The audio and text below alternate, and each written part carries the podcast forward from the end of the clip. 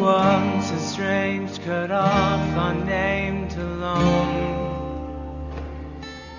We had no way to repair our brokenness. Then you gazed on us with love and gave to us your grace.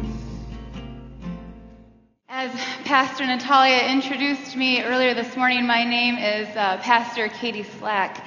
And for uh, a lot of years when I was growing up, I would have adults who tried to convince me that my name was something different than it actually was. I, uh, I would, you know, come to a doctor or a teacher or someone and they would ask me for my full name. And I would say, my name is Katie. And they would say, no, no, sweetie, what's your full name? And I would say, My name is Katie. They, of course, were expecting that my full name was Catherine or Kathleen or Katerina, something. They uh, didn't, it didn't quite sit with them, or they didn't quite get that perhaps my parents had chosen in their infinite wisdom to name me just Katie. And that is actually what they did. So I, it was a lot of convincing, and, and they had a lot of times, they just didn't believe that my name was actually Katie. There's, there's power in a name. It's, it's how we identify ourselves, it's how we think of ourselves, it's, it's how we call a thing what it is. It's the reason why if I ask you for an apple and you bring me a lemon, I'm allowed to feel a little confusion or maybe even consternation. Uh, the power of a name is the reason why if I'm walking somewhere and someone calls out Catherine, I don't bat an eye. But if someone calls out Katie, I stop and I turn. Whether or not I actually know the voice, I hear the name Katie. That's my identity, right? That's, that's my name. There's power in that name. And so if someone calls out Katie, I'll stop and turn. There's power in a name. And of course, Elizabeth and Zechariah, the parents of John the Baptist, they knew this very well. We hear in our story today that at long last, after years of, of wanting and longing for a child, finally in their old age, Elizabeth and Zechariah give birth to their son. And the community comes together and rejoices with them. But the time comes to give the child a name. And they say, you know, what are you going to name your baby? And Elizabeth says, he will be called John. And they say, what? No, surely, surely he will be called Zechariah after his father. And she says, no, his name is John. And they meet her with confusion and consternation. They say, there's no one in your family named John, which I find funny as if she didn't know that already. And they're trying to convince her, you know what? No, John, where is this coming from? But she says, no, his name is John. And it's because she knows the power in a name. She knows who Zechariah, son of Zechariah, would grow up to be. Like his father, he would grow up, likely grow up to be an upstanding member in the community, righteous and loved, with power and honor. He would likely grow up to be a priest like his father.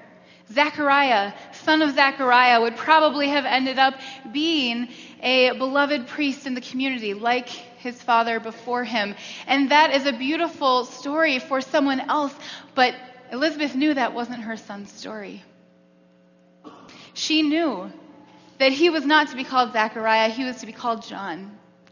And it makes sense that it's a name that no one in their family had had before. It's a new name because John had come to do something new.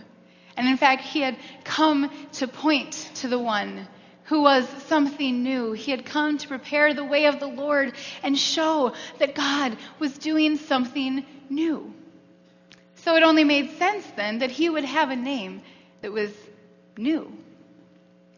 But the community totally disregards Elizabeth's understanding of who her child is, and they turn to Zechariah. And if you recall the story, Zechariah has been mute for about nine months. Because when the angel of the Lord came to him and told him that this good news, that he was going to have a child, he, he couldn't believe it. And he spoke against the good news. And so the angel of the Lord muted his voice until he was able to speak good news again. And so for nine months, he has been silent. And as far as the community knows, he may never speak again. But even so, his voice, though silent, still carries more weight than his wife's voice. She's only a woman after all. So they turn to Zechariah and they say, Elizabeth said John, but surely Zechariah, son of Zechariah, right? And he writes, his name is John. And it's in that moment when his voice is set free again because he knows the power of the name and he knows the power of calling a thing what it is. And he has learned through his nine months of silence and perhaps hearing some wisdom from his wife who was not silenced. He has learned the power in calling a thing what it is and the power in the name and believing this good news. So his voice is set free. There's power in a name. There's power in calling a thing what it is. The power that comes from hearing someone's name means that when we hear a story about some animals who have broken through a fence in search of something, that story may not mean much to us. Except when we learn that they are in fact not animals, they are people. And they have names like Jose and Maria and their baby Jesus. And they have crossed the fence in search of hope, fleeing from danger, in search of a better life. The power of knowing their name changes that story drastically for us. There's power in a name. And at the baptismal font, we hear our full names. At the baptismal font, we hear the truth proclaimed that your full name is child of God. We hear at the font that your full name is Katie Lynn, child of God. Your full name is Jeremy Scott, child of God. That is your full name. And no matter who you are, where you're from, what language you speak, how much money you make, what political party you affiliate with, no matter any or all of that, your full name is child of God and that sticks with you your whole life. We learn that and remember that at the baptismal font. And we hear a calling, a calling to follow in John's footsteps because he did point to something new. He did point to what the Lord was doing, and he called a thing what it was. When he was in the wilderness, he did not mince words. He told the people what had been going on in the world and the injustice that he saw and the ways that the people had turned from God and turned from who they were, and he called them back to God. And in baptism, we receive the gift of the invitation to do just that.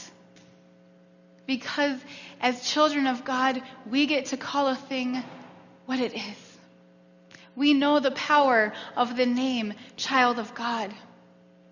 And so we know that when we see injustice, we call it injustice. And when we see racism, we call it racism. And when we see evil, we call it evil. When we see hope, we call it hope.